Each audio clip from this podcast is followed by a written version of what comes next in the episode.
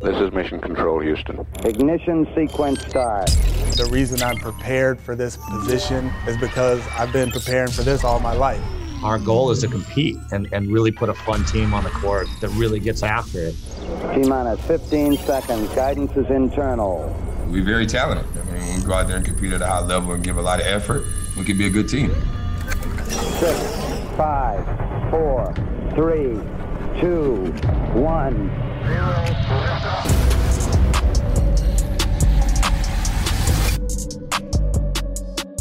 The battered and bruised Houston Rockets are limping to the finish line of this NBA season. What is up? And welcome to another episode of Locked On Rockets, your daily podcast home for everything Houston Rockets basketball, part of the Locked On Podcast Network, your team every single day. Today's episode is brought to you by RockAuto.com. Amazing selection, reliably low prices, all the parts your car will ever need. Visit RockAuto.com and tell them Locked On sent you. As always, I'm your host, Jackson Gatlin, native Houstonian and partner at Apollo Media, all Houston, all original. Be sure to follow along on Twitter at JT Gatlin, the show, of course, at Locked On Rockets, as well as at Apollo HOU.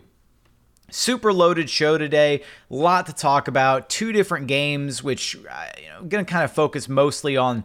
Uh, I mean, I'm, I'm kind of cramming both games into the first segment because there's not a whole lot to talk about. Uh, we're kind of moving away from that. Um, do want to focus a little bit on because there was some uh, discourse on online the other day about the Rockets pick situation. Want to talk about that a little bit, uh, you know, in regards to the pick swap and the, the mentality towards it all, as well as we'll revisit uh, the Milwaukee pick situation, as well as the Portland Trailblazers pick situation, the picks that are owed to the Rockets. And lastly, in the final segment, we're going to uh, hear the audio from Rockets CEO Tad Brown, who is going to be stepping away at the end of the season. So we'll hear his his presser, and I'll give you know some some brief thoughts on that situation and what that means for the team moving forward. But let's start off. I mean, just very briefly with the Clippers game from Friday night.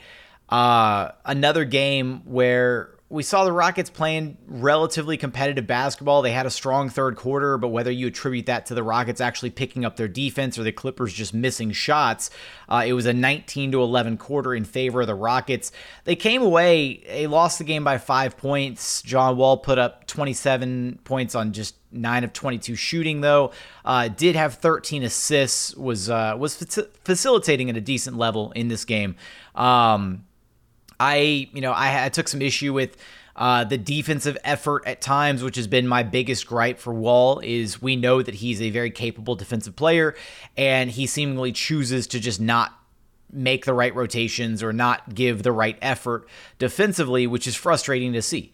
Uh, Christian Wood had a 24 and 19 night, uh, but on just 8 of 22 shooting overall and had that one play where he landed kind of awkwardly and was kind of gripping at his at his thigh, uh, and then both guys missing missing time against the the Denver Nuggets. Uh, the Rockets effectively playing what wound up basically being a six man lineup against the Denver Nuggets, um, with the fact that Jae'Sean Tate uh, was another one of the guys who have been kind of uh, hobbled, beaten up, bruised a little bit, uh, but still hasn't missed a game. The only Rocket to appear in every single game this season so far.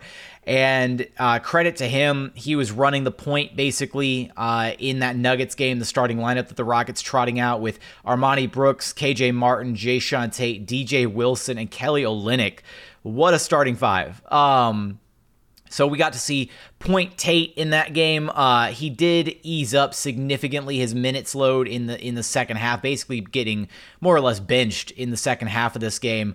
Uh, so pretty much for his first half stat line in 21 minutes, uh, he had 14 points, four. I apologize, three rebounds, four assists, four steals. Uh, really active defensively in this one. But my main takeaway from from what we saw to Jae'Sean Tate uh, in this Nuggets game, and and something that I really hope we continue to see more of moving forward is he's so comfortable with the ball in his hands, like legitimately, he has no issue. And I think, and I saw it referred to the other day, and it was such a great, um, such a great way to describe it is that a lot of wing players or a lot of bigs in the NBA will play with their head down, right? Like when they're when they're handling the rock, they don't play with their head up. They're not surveying the court. They don't have the court vision.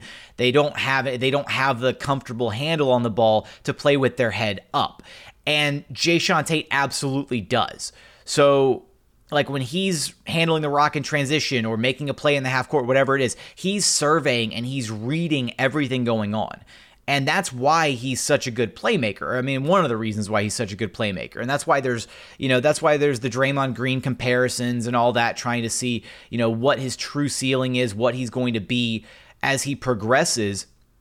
And I genuinely believe, he, you know, maybe, I, I mean, he's got all the tools, right, to be a better offensive version of Draymond Green you know, and I think he's got the the defensive skills and mindset and tools to to easily be an all NBA caliber defender. You know, I don't know if he'll ever reach uh, DPOY level because that's you know in part like I don't want to say it's a popularity contest, but right, it's sort of is. Um, but he has the he has the tools and the skill set to absolutely be that type of player and potentially be an even better offensive player than Draymond Green. And you know, I was looking at his his statistics the other day for his shooting numbers, just for his free throw percentage, for his three point percentage. Um, I believe he's down to around like 29% from behind the arc on the year, uh, hovering around like 72% from the free throw line.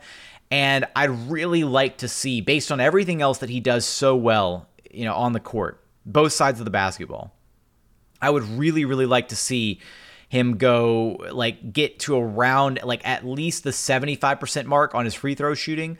Um, and then I'd say around 33 or 34% consistently from behind the arc.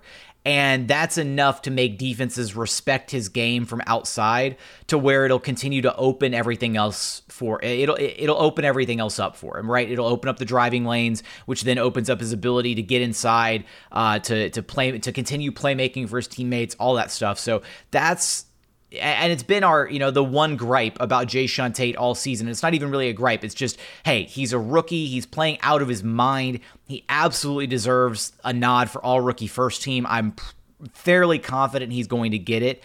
Um, I cannot confidently name five better rookies than Jae'Sean Tate right now. I really can't. Like, so he absolutely deserves a nod for all rookie first team. Um, and you know, just moving forward, you know, working on that shooting, if he can come back and get those numbers to somewhere around that range next season, I mean, it's a, he's a lock for a, you know, a top two-way player in this league for years to come. And it's great that the Rockets have him locked down in that 3-year deal where they'll they will have his bird rights at the end of his contract. And hopefully he remains a Houston Rocket for the absolute long term. But um, also in this game, we saw DJ Wilson, you know, uh, who provided some spark. Kelly Olynyk continues just doing his thing, you know, Olynyk Clinic, uh, churning out patients left and right, uh, both against the Clippers and the Nuggets. So nothing, nothing new there. But uh, DJ Wilson, 25 points, eight rebounds, four assists, three steals, 10 of 17 shooting, showed some real fluidity offensively, looking like uh, almost kind of like a poor man's Christian Wood with some of the ways that he would, uh, you know, pump fake at the you know off the arc and then drive the ball in and finish pretty cleanly inside the paint.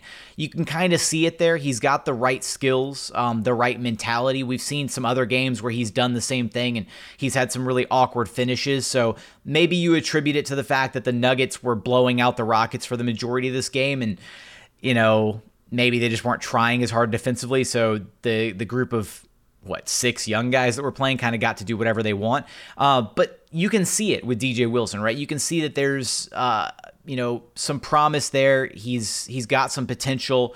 Um, I hope the Rockets can keep him around if they keep him around on a really cheap number.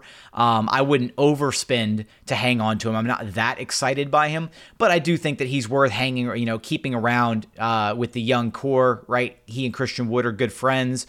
Um, I see no harm in in trying to maintain him moving forward as kind of the third or potentially fourth big in the rotation or on the roster past say Christian Wood and and Kelly Olynyk. But with that, uh, and then Michael Porter Jr., I'll just give him a quick shout because uh, MPJ finished with 39 points uh, on 13 of 21 shooting, 8 of 12. God, from behind the arc. Uh, just a ridiculous night for Michael Porter Jr. But uh, not much else to to you know crazy highlight in this game. Anthony Lamb walked away with 21 points, so the first kind of breakout performance we've seen from him. Uh, KJ Martin with 18 points on 7 of 12 shooting. Uh, Armoni Brooks just 12 points on 3 of 11 shooting in the Nuggets game. Uh, but again, a game where you know the Rockets are missing basically their entire lineup of guys. They trotted out seven players. Uh, Danuel House Jr. was listed as available, but didn't even play because he was one of the guys who uh, was injured. So, but they needed their their eight guys to be able to qualify to even play the game. So that's what happened. He wound up not playing. Jae'Sean Tate was benched the second half. Uh, they had three different guys play 40 plus minutes, and it was just kind of one of those nights. So the Rockets are slowly limping towards the finish line of this NBA season. Uh, but with that, I do want to talk about coming up the Rockets pick situation, uh, as well as third segment, we'll hear from uh, Tad Brown himself and his decision to step away from the Rockets. But first, a quick message from our friends over at Indeed. If you're the hiring expert for your company, what you really need is help making your shortlist of quality candidates. You need a hiring partner who helps make your life easier. You need Indeed. Indeed is the job site that makes hiring as easy as one, two, three. Post, screen, and interview all on Indeed. Get your quality shortlist of candidates whose resumes on Indeed match your job description faster and only pay for the candidates that meet must have qualifications and schedule and complete video interviews in your Indeed dashboard. Indeed makes connecting with and hiring the right talent fast and easy. So get started right now with a free $75 sponsored job credit to upgrade your job post at indeed.com slash locked. Get a $75 credit at indeed.com slash locked. Again, that's indeed.com slash locked. Offer valid through June 30th. Terms and conditions apply. Another quick message from our friends over at Built Bar. Look, eh, let me just run down this list, right? Raspberry, German chocolate, salted caramel, mint chocolate brownie, banana bread, toffee almond right? You would think I'm talking about like luxurious desserts in some fancy dessert gallery somewhere. No, no, no. We're talking about protein bars, right? And the reason we're talking about these protein bars is because they're the best protein bars on the market. They're soft, they're easy to chew, they're not gritty, they're not chalky like other protein bars. Every single bar is covered in 100% delicious chocolate. You cannot go wrong with a single flavor on their menu. My personal favorite, the coconut brownie chunk, it is absolute A1. Gotta check it out. These bars are low cal, low sugar, high protein, high fiber. Amazing if you're on a keto diet. And you can check them out. Just go to builtbar.com and use promo code LOCKED15 and you'll get 15% off your very next order. Again, that's promo code LOCKED15 for 15% off the best built bars, the best protein bars at builtbar.com. And continuing on here at Locked On Rockets, your daily podcast home for everything Houston Rockets basketball. Get more of the sports news that you need in less time with our brand new Locked On Today podcast. Peter Bukowski hosts Locked On Today, a daily podcast breaking down the biggest stories with analysis from our local experts. Start your day with all the sports news that you need in just under 20 minutes. Subscribe to Locked On Today wherever you get your podcasts. Rolling along here, and we're going to talk very briefly, well, not briefly, we're going to spend a segment on it, but let's talk Rockets pick situation. And uh, before I get to the actual the Rockets pick, the swap that you know we're all fingers crossed, you know, knock on wood, hoping conveys. Um, let's talk really quickly about the picks that are owed to the Rockets from the Portland Trailblazers and the Milwaukee Bucks. So currently, um, the Blazers are slotted to be a one of the uh, Western Conference play-in teams, and the Milwaukee Bucks are actually kind of slipping a little bit uh, out east. So there's potential for that pick to uh, potentially become even better. Right now, it's slotted in as the 24th overall pick in the NBA draft there's a potential that that pick could convey and be even nicer than that. Um, and to be able to get a better understanding of that, let's look at the remaining strength of schedule for these two teams. Um, so the Blazers, I'm fairly confident, are going to be locked in as one of the four Western Conference playoff teams. They have the sixth toughest remaining schedule uh, across their 12 games. Uh, some of their uh, opponents include the Jazz, the Suns, the Nets, the Nuggets, and the Lakers. Uh, their easiest opponents uh, are us, the Rockets, uh, the Cavs, and the Pacers. So I think that the Blazers are going to find themselves more than likely in that play-in uh, that play-in tournament bracket. Um, they've they've lost five in a row. They're they're kind of uh, in free fall currently, and that is could be good or bad for the Rockets. Now, unfortunately, if they're if they do land in the draft lottery, the pick does not convey this season. It is uh, top 16 protected. So let's pretend for a moment, though. Uh, let's let's look at kind of where where the pick is currently sitting at. So it's sitting at 19 right now. So if the Blazer, and this was the part that was kind of confusing to me, and I actually had to I looked it up the other day, and uh, thankfully, uh, Clutch fans also highlighted it and pointed it out because um, I was involved in a couple different group chats where there was some confusion as to how the play-in tournament affected the lottery odds and whatnot. And so the last time I remember searching it, like earlier this season, there was still like no concrete answer that I found, and uh, I searched it the other day, and thankfully, there's now like multitude of articles that you know highlight exactly what the hell's going on with the play-in tournament and how that impacts the draft lottery. So a quick uh, summary. Basically, uh, the way that it works is uh, game number one for the play-in tournament. The number seven team in the standings uh, by win percentage will host the number eight team, and the winner will earn the number seven seed in the playoffs. The losing team gets a second chance at the playoffs in game number three of the play-in tournament. Game number two of the play in tournament is team number nine hosting team number 10, with the winner moving on to game number three. The loser of this second matchup is eliminated and immediately enters the NBA draft lottery.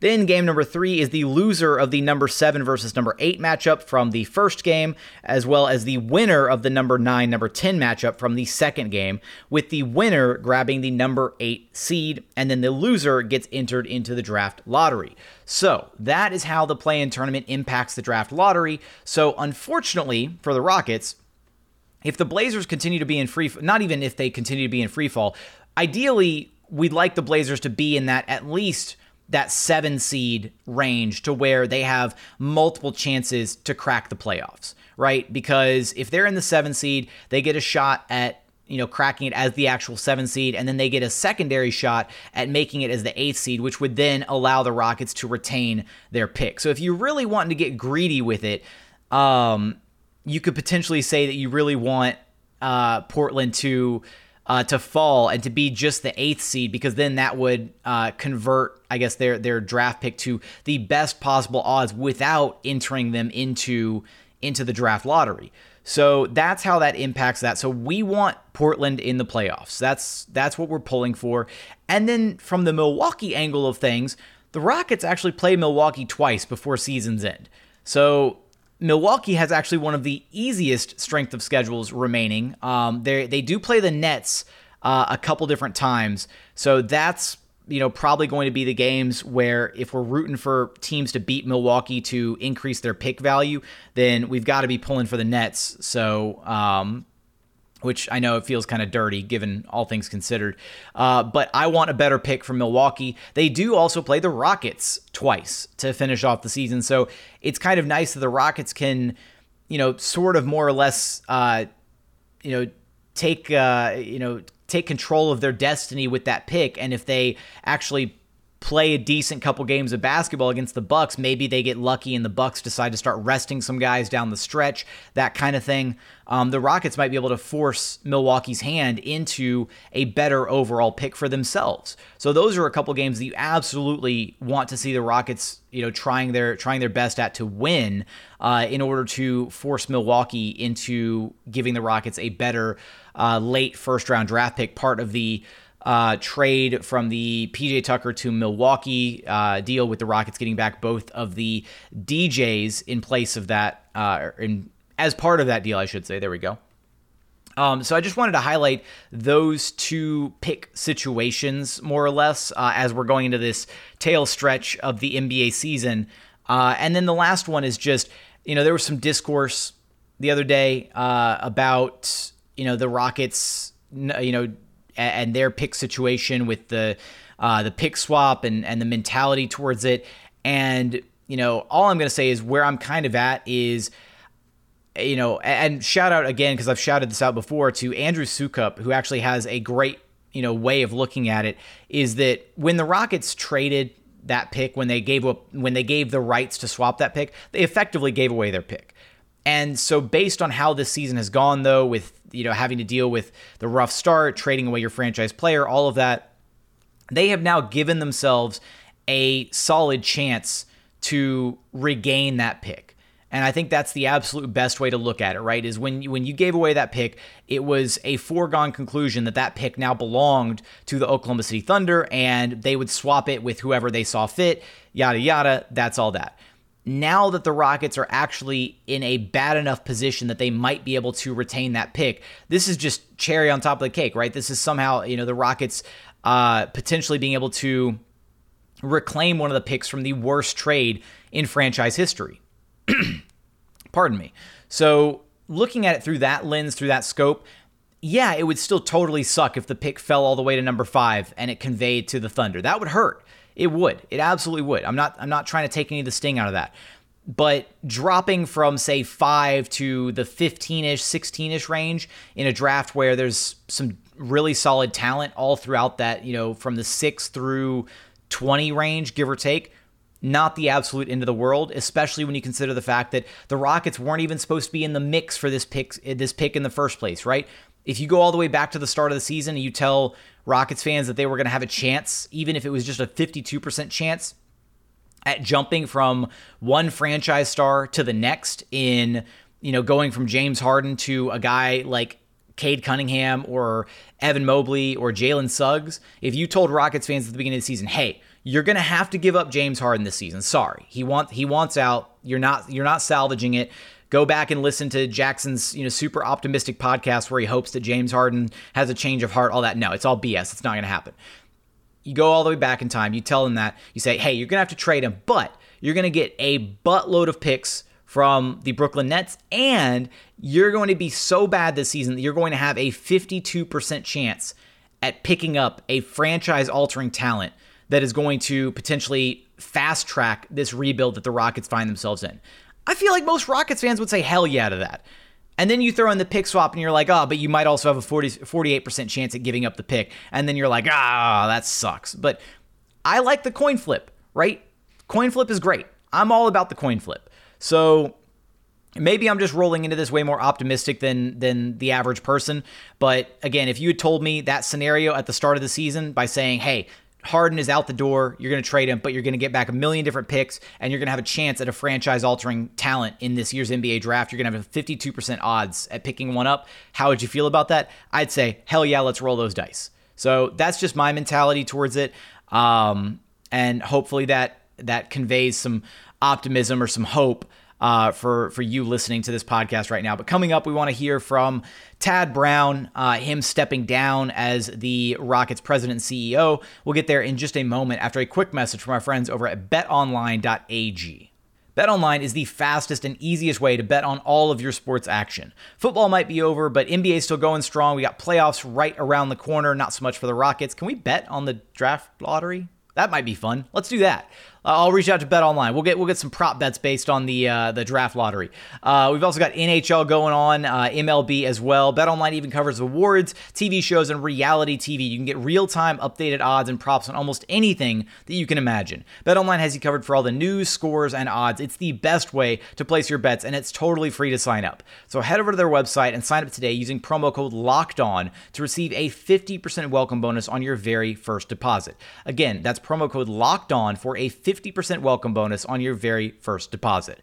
Bet online, your online sportsbook experts.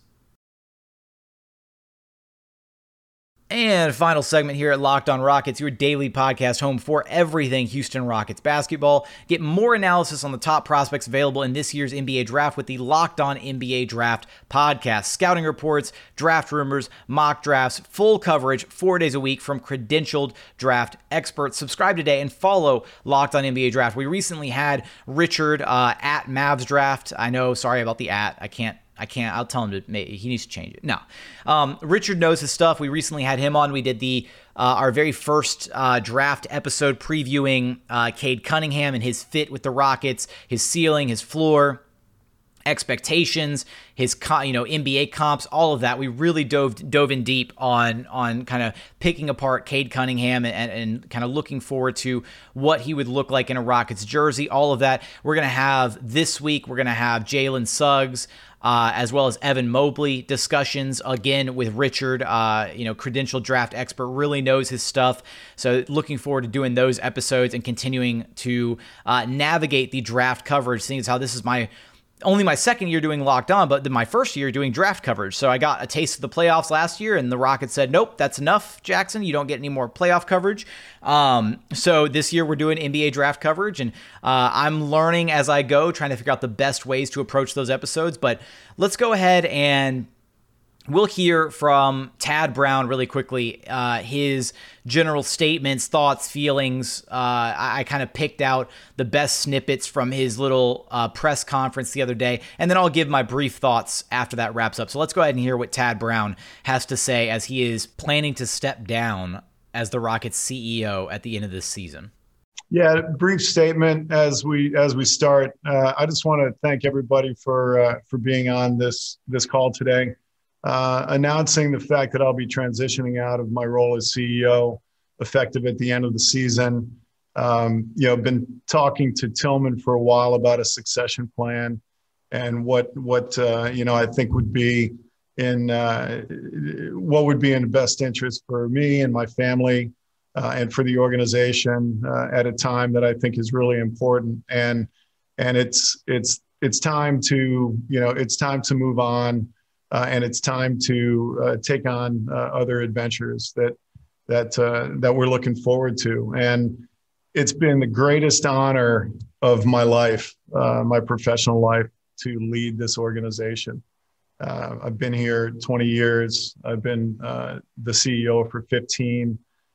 The it's been the ride of a lifetime that has been so special to me, to my family, to the friends that I've made, the the the employees, our staff, our players, our coaches, uh, everybody who we've been able to bring on uh, as part of our lives, as part of our family. It's been uh, just an amazing ride. Um, Tilman, uh, when he purchased the team, you know, Tilman and I have known each other for 20 years. We've been friends long before he became the owner of the team. We've seen our kids grow up together. We've seen our, our, our families have been friends. Uh, he's been an amazing mentor, uh, an amazing boss, someone who I respect incredibly. He, his son Patrick, uh, the Fertitta family, they're going to be incredible stewards of this franchise for generations to come. Um, but it's a, it's a, it's a really bittersweet time for me. But I am excited about the future uh, of this organization. I'm excited about the, the team that they have in place.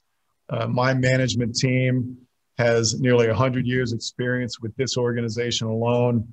Uh, so I feel really good about our succession and, uh, and where we're going to be going in the future. So it, it's very emotional, as you can imagine. This is my heart and soul. This is my life. And anybody who knows me and anybody who knows this organization knows that this is it's a 24-7 job we feel very good about the succession planning in place Gretchen Sheirr has been with me uh, for 15 years as as uh, my kind of my right hand uh, on the on the business side. And we brought Doug Hall back, who's the general manager of the building. He's very well respected, very well known, not only within the industry, but he's held many positions throughout the Houston community, and he knows everybody.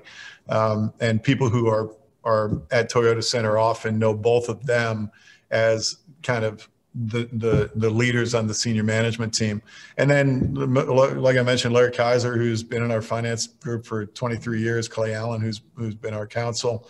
We've got a terrific team uh, that I don't believe we're going to miss a beat in um, in seamlessly integrating and continuing on with the excellence that we've that we've kind of enjoyed off the court, if you will. This has nothing to do with ownership. This is one of the most uniquely selfish things I've ever done and I'm I'm truly thinking about me and my family. Tilman could not be more gracious or or uh, supportive of of my decision and and what we have tried to do from a succession perspective to make sure that it's a seamless transition. Um, and also it, it's not a new ownership situation. Uh, this is three and a half years in, and and uh, you know I felt very clear obligation, um, and I was excited about the obligation in in welcoming Tilman, Patrick, uh, you know the Fertitta family into the ownership uh, of the NBA and transitioning them in so that they got their feet under them to be successful. Um, and I think this is a great time to go. You know, we we had an unbelievable run early, and then we had an a almost an historic upheaval uh, at a time uh, during the pandemic where it was it was a very challenging time, and then we've reset and we've got we've got a, a good young core. We're going through it a little bit right now, uh, but we've got a really good young core. We've got a great young coach. Uh, we've got a, a, great young GM. I mean, they're not that young; they're younger than me, but um, you know, I, I feel good about where the organization is heading, and I feel good about where they are. This isn't about Tilman. This isn't about anybody. Tilman has been fantastic in everything that we've needed, you know, on the basketball side over the years, everything we've needed on the business side over the years. Um, it's been really business as usual now as it has been in the past. Um, so I, I, would hope that people wouldn't go there, but uh, but you know, I, I really hope people don't go there. So some quick thoughts on this, just to wrap up the show. Um, look, Tad Brown's been a staple of the Rockets organization for 20 years now, and it, this is effectively, like I said, you know, the end of the Leslie Alexander era of Houston Rockets basketball. But my read on this, and maybe I'm wrong. I was wrong on the Daryl Morey one, but I, I do feel really strongly about about it this time. Look, the Rockets are staring down the barrel of a rebuild, right? And Tad's been with the organization for a long, long time. He's seen the the peaks and valleys already multiple times. Um, you know, and this this is not a team that's going to suddenly be com- competing for a championship within the next year or two, right? we're hoping for a fast turnaround to where this team can be competitive again. But I don't blame him for choosing to step away now. And what I will say, and I echoed this on social media after we first found out about it, you have to give absolute credit to Tad Brown for sticking it out through this season because he said in this presser that he has been talking about this with Tilman Fertitta for a while and he could have very easily, alongside you know D'Antoni, Morey, uh, Harden, Russ, all those guys asking out, leaving, um, he could have very easily just piled on and said, you know what, I'm out too, I'm done. The COVID, you know, the COVID season was crazy. The shutdown was wild. I'm ready to, I'm ready to hang it up. Sorry, I'm out. He didn't though. He chose to stick it out. He chose to be here to help this team navigate this really, you know, tumultuous season uh, you know, having to deal with you know departing from their franchise cornerstone in James Harden, uh, you know, hiring on, bringing on a new head coach, allowing Rafael Stone to get adjusted in his role as the new general manager, all of this, and having that consistent, that constant of Tad Brown has to have been a godsend for this organization because if you throw on needing to replace your your president, your CEO, you know, eh, on top of everything else this team was plagued with this season, it, it would just it could have turned what, what what was already a dumpster fire into just an even worse dumpster fire. So absolute credit to Tad Brown for sticking it out. And you know his i think a lot of people right the, the answer to the question at the very end about talking about you know, is this does this have anything to do with tilman fertitta? I think that one our very own podfather ben, Dubose, ben dubose proposed that question. And i will say that there are plenty of things that I blame Tilman Fertitta for. I've done it many a time on this podcast, but I also think that it gets to be a little bit too much sometimes where people have painted him to be some type of a cartoon villain. You know, the guy isn't actively, uh, you know, doing things to the detriment of his friend. Like he's not walking around saying, "How can I mess up the Rockets today?" Like, come on, be realistic. He's the owner of the Houston Rockets. He wants to see the team succeed. And I think that if you get behind that mindset, then you can, it, it kind of makes it easier to think, okay, yeah, he's done some silly things. He's done some dumb stuff. He's made some poor decisions or, you know, gone, you know, elected to not do some things that we would have liked to see the team do. Sure. Luxury tax comes to mind. The, you know, ham fisting the, the Russell Westbrook trade comes to mind. Sure. but he's also a you know first time owner. He's been an owner for three and a half years. I'm not defending him by any stretch of the imagination. What I'm trying to say is I don't think this decision is Tilman based, and I think that there was a level level of uh, you know genuineness in Tad Brown and, and the way that he explained that and. Uh, you know, that's just my takeaway from it. Maybe I'll be proven wrong, like the Daryl Morey situation. Maybe Tad picks up another job in another NBA front office two months from now, uh, and we can turn around and laugh at this podcast and say, Jackson, you're an idiot.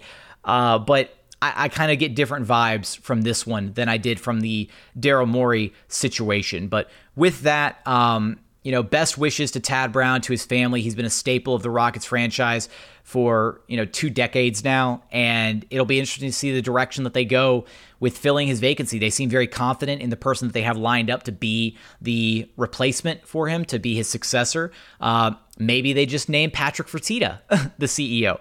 Uh, maybe they go with another in house hire, somebody who's been there uh, for quite some time. So it'll be interesting to see how that position develops. And of course, we'll keep you posted with all the news right here at Locked on Rockets when we do find out and, and ultimately react to whatever the decision uh, you know comes to be but with that that's going to wrap up today's episode be sure to tune back throughout the week as we have more draft coverage we'll have an episode on jalen suggs we'll have an episode on evan mobley um, we're going to do another locker room this week uh, TBD on the locker room. Keep you know follow on Twitter at JT Gatlin.